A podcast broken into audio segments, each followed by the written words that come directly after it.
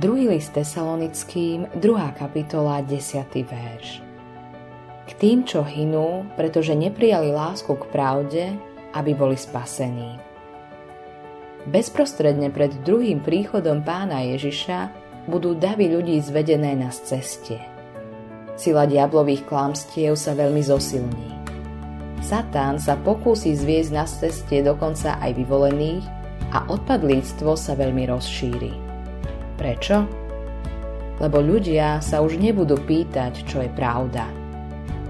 Ak je niečo pre človeka pomocou, väčšina ľudí to považuje za dobré. Mnohí kresťania zistujú, že je ťažké odmietnúť všetko, čo vytvára radosť, pokoj a harmóniu v živote. Ľudia sa nepýtajú, či je učenie pravdivé, ale či funguje. Takýmto spôsobom je ľahké podkopať Božiu pravdu. Spočiatku sa to deje medzi kresťanskými cirkvami a potom medzi náboženstvami. Ľudia tvrdia, že sme všetci na ceste k tomu istému Bohu, aj keď k nemu pristupujeme z rôznych strán. Takéto myšlienky pripravujú cestu pre alianciu medzi všetkými náboženstvami vo vzájomnom uznaní, že v podstate všetci chceme to isté. Ale to je lož. Je len jedna cesta k Bohu. A tou cestou je Pán Ježiš. On je cesta, pravda i život. Spasenie je jedine skrze vieru v Neho. Bože dieťa miluje túto pravdu. Je pripravené za to trpieť aj zomrieť.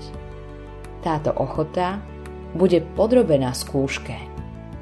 Sme na ceste do sveta, kde sa všetci zhodnú na falošných postojoch a cieľoch. Čas Antikrista je časom skúšok pre Boží ľud. Je prirodzené mať strach a úzkosť. Nedovol, aby sa to stalo. Dôveru Ježišovi. On ťa neopustí. Musíš prijať lásku k pravde. Nezáleží na počte ľudí, ktorí veria tak ako ty. Boh to povedal a to, čo povedal, stojí pevne. Buď jedným z mála, ktorí sú verní pravde až do konca. Nebudeš zahambený. Boh to garantuje. Autorom tohto zamyslenia je Hans Erik Nissen.